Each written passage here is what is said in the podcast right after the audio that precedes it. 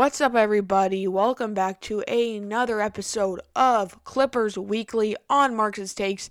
It's been a minute since I recorded. The last time I talked to you guys, I was talking about the Lakers game where the Clippers defeated the Lakers without their best player, Drummond, and it was a good win. But I think this week was absolutely fantastic for Clippers basketball. Besides, I'm, I'm not talking about the Lakers game. We had two games against really good Western Conference opponents.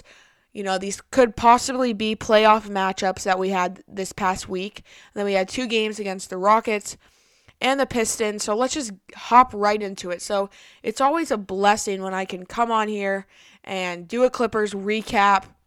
And the Clippers haven't lost one game in the week that I'm recapping. It's happened a couple times, but it just puts me in such a good mood because I'm not here to slander anybody. I'm not here to talk shit about anybody. I'm just here to talk about their great play from this past week. And I've been really, really satisfied with their play. And it really, like, I was blown away this week by the wins. I, I was I was expecting us to maybe drop one of these games, but for us to go undefeated this week and we're like on a five game winning streak is absolutely awesome. So let's just get right into it. I'm gonna start off with Tuesday's game against the Blazers. So Tuesday's game was interesting. We had a we had a night game against the Blazers. It was 133, 116. The Clippers were up big. I mean, the Clippers were shooting like lights out at one point they were not missing.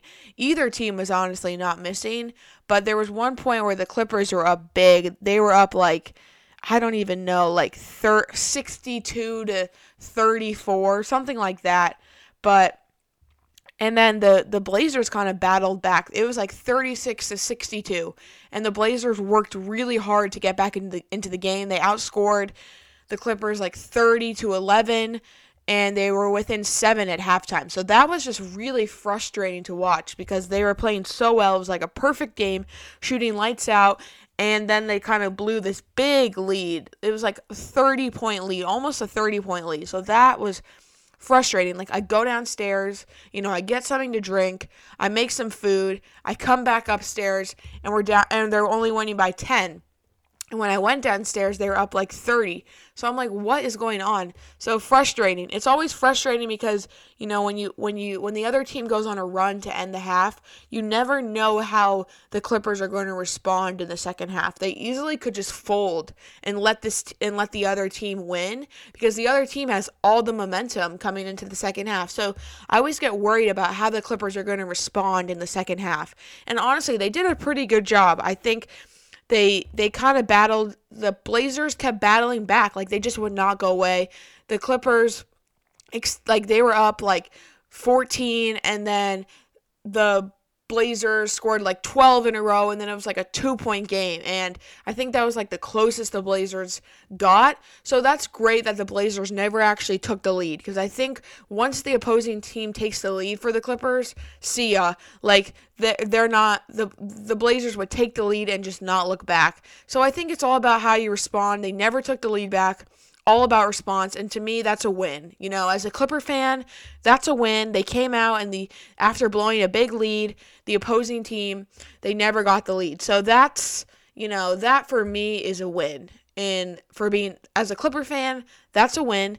And the the clippers closed the third quarter out nicely. They had an 18 to 7 run and then they were up like 12 13 going into the fourth and um, it was a good game. It was a good game for Paul George. Really good game for Paul George. He had 36 points. That was a, that was just a great Paul George game. It's also great when it comes at uh, against Damian Lillard because we all know they've had their beef now for a while. Lillard was put in jail. He was literally like in a prison cell. He had 11 points, 2 for 14 field goals, 1 for 6 three pointers. So it's always just a huge win when Paul George goes off and Damian Lillard has an absolutely horrific game. He was just in he was in prison pretty much. The Blazers have some nice some nice players though. Like Norman Powell is a great pickup for them. He had 32 points, and I feel like CJ McCollum could not miss against us. He had 24, but again, Damian Lillard was put into a prison cell and I loved it. I love every moment of it. And that was just a great win over a Western Conference opponent, and that's possibly a first round matchup. This is my preferred first round matchup if we like, you know, I want to play Portland. I don't want to play the Mavs because I think the Mavs have some weird, they have some weird like hatred towards us. They think that there's like this big rivalry toward against Clippers and Mavs fans. And I'm like, there's no rivalry. We beat you guys in 6 games and that's it. Like there's no rivalry here. And then I guess they beat us by 50, but but still like there's no rivalry and for some reason they hate our guts and I don't want to play them because I think that they have this weird revenge thing up their sleeves and I, I don't want to see them. I, I don't want to hear anything about the Mavs. So Portland is my preferred team. And so hopefully we can play Portland. Also, it is good to note that Patrick Beverley played this game. And if we do end up playing Portland, I don't know if Patrick Beverley is going to be available to play. He broke his hand. He's going to be out for a couple weeks. So, you know, he did such a good job locking down Damian Lillard without him in the playoffs. Are we going to be able to do the same without him? That's going to be that's going to be interesting to see. I don't know what's going to happen. If we're just going to have to wait and see.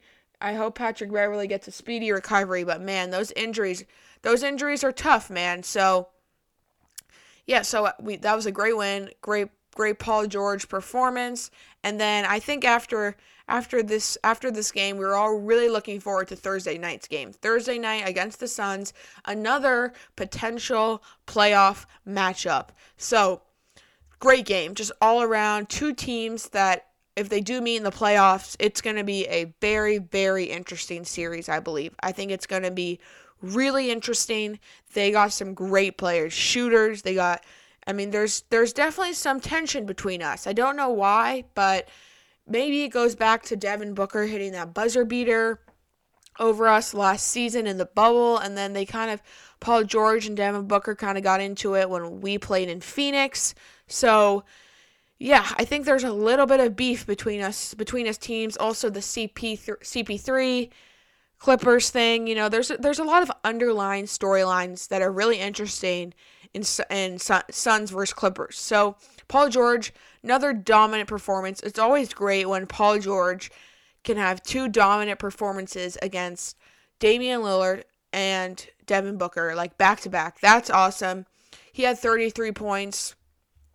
Kawhi had 27, like casual 27. Like for him, that's an every night type of thing. Um, yeah, Rondo was great. He had 15 and 9 assists. The assists were really great. 9 assists. Absolutely awesome. He he hit that great 3 over CP3 and they also have some beef. That's another storyline. They do have they do have beef. I saw Rondo staring CP3 down after the, after Rondo had subbed out and the game was over. I saw him stare down CP3. He also had that that nice 3 over him. That was kind of a dagger. So, yeah, I mean there's definitely beef between them. So there's a lot of beef going on. I'm telling you, there's a lot of storylines going on. And so he was great. That was a bad night for the Rondo haters, I'm telling you. And you know who you are, and everyone listening to this knows exactly who they are. The Rondo haters, bad night for them. It's been a it's been a rough time for the Rondo haters, I think.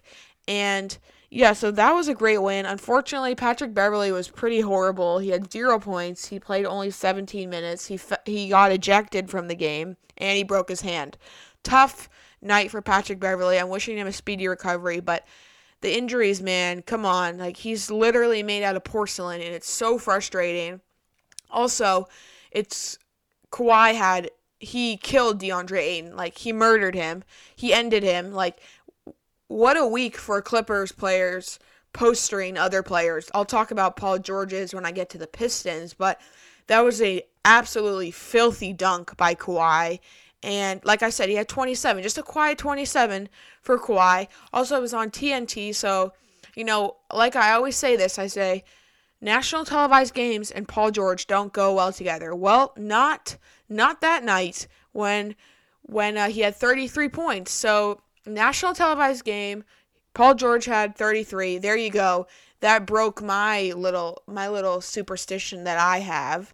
And yeah, like I said, I think this is going to be a great, great second round series if we get it. So many underlying stories, so much beef, so many great players on one court.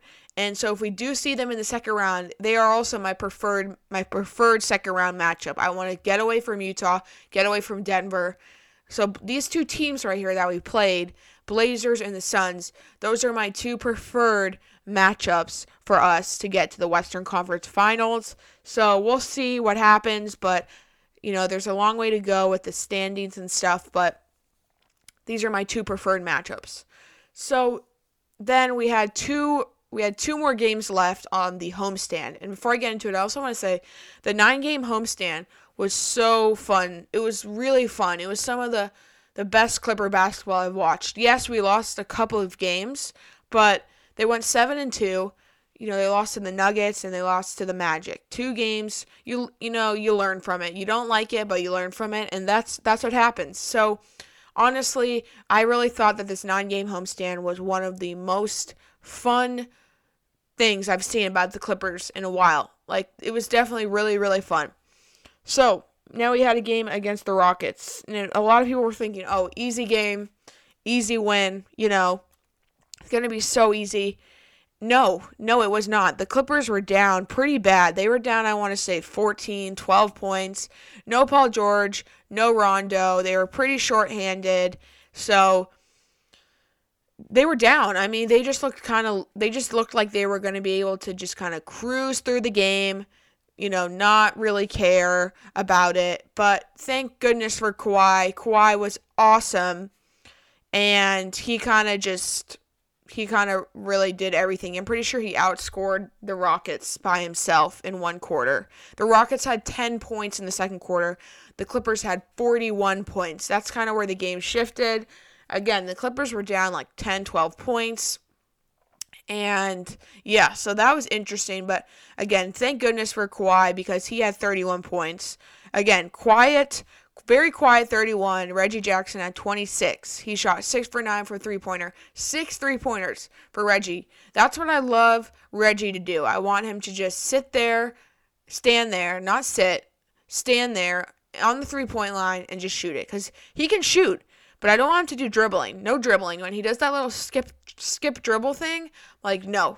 No dribbling. Just stand there and shoot the ball because he can really, really, really shoot it. Like he's a he's a shooter. I will admit it, but I don't want him to do any. I don't want him to do any dribbling.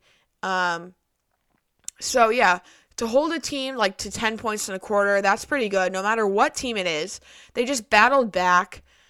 They just kind of looked kind of lazy at the beginning. Like they thought, like again, they could just cruise cruise it, cruise by this Rockets team. Like this Rockets team, they're hungry for a win. They got some good players. They got Wood. Wood was balling. He's going to be a star in the future. The Rockets kind of worked their way back though.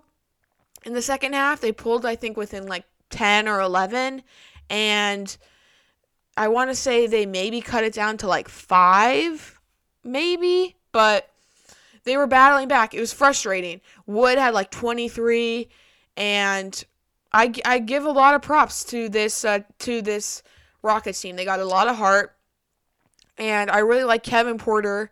Kevin Porter Jr. Like that dude, he's a dog. He got four, he had 14 points and 12 assists. He had a double double. So they got you know they got a lot of young players. They get one more player in the draft, and maybe we'll see them next year in the playoffs. But you know they got 14 wins, but I still think you know you got to go into every game with the same mentality. If you're playing the Rockets or you're about to play you know, the Suns. Every game you got to go with the same mentality. And they they did. It just took them, you know, it took them a whole quarter to wake up, but the Clippers won 126 to 109. They covered the spread by the way for all my gamblers out there listening. They covered the spread. They were a minus 11. It was looking ugly there at the beginning. They covered the spread and that's always a win because good teams win, great teams cover. They did both. Good win on Friday. And then the final game of the homestand was against the Pistons. Very similar, kind of, to the Rockets game. They were just battling back the, the Clippers. They were down. And Marcus Morris had 33 points. So no Kawhi this game. Rest. You know, all due respect. Get your rest, King, because we're going to need you on this road trip. Big road trip. And um, so Morris had 33, Paul George 32. Another great performance from Paul George. So he sat against the Rockets, but that would have been three three games in a row over 30 over 30 points. Great, great job. And that capped off the 9-game homestand and it's really great. If Paul George is going to play at this level, I don't think any team can beat us. Truly, if he's going to play at this level, he, I think he's literally like unstoppable. And I think this team is unstoppable when he plays at this level. The Clippers rallied back, they fought back. The Pistons literally could not miss a shot.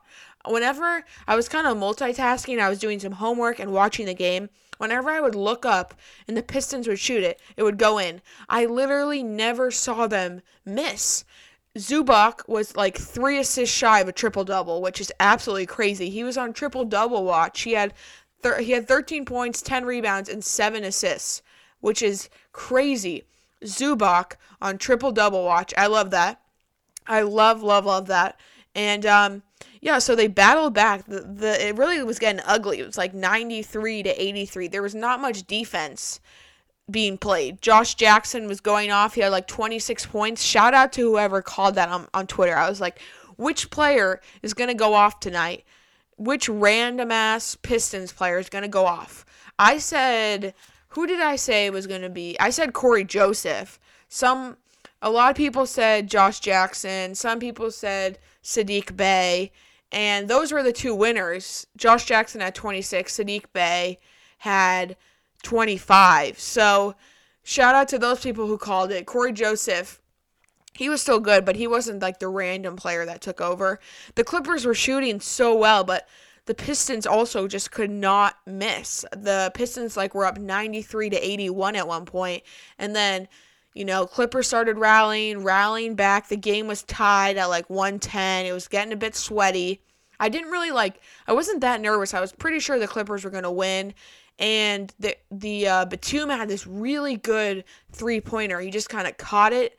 Someone threw it. I don't know who threw it, but he just caught caught it in bounds, turned, pulled up, and that was really great. And I and for some reason I was like, is there like one second on the shot clock? Like, why is he just pulling up like that? And then I rewatched it, but there was like 15 on the shot clock, and I'm like, you know, go off, Batum. I thought he was just doing that because he he was in a rush, like they had one second for a shot clock violation, but no, he was just doing that because he was feeling confident. He also had really good blocks. Like he stuffed a couple of people. He had three blocks. He's been he's been blocking like a couple like for the past couple games. He's had some really good blocks and LA kind of just pulled away. Paul George had that nasty poster.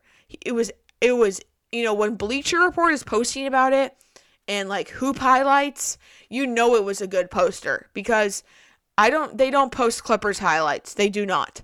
And so when they're posting, you know it was nasty. If they got a po- if they're posting Paul George who they do not like, they do not post about the Clippers.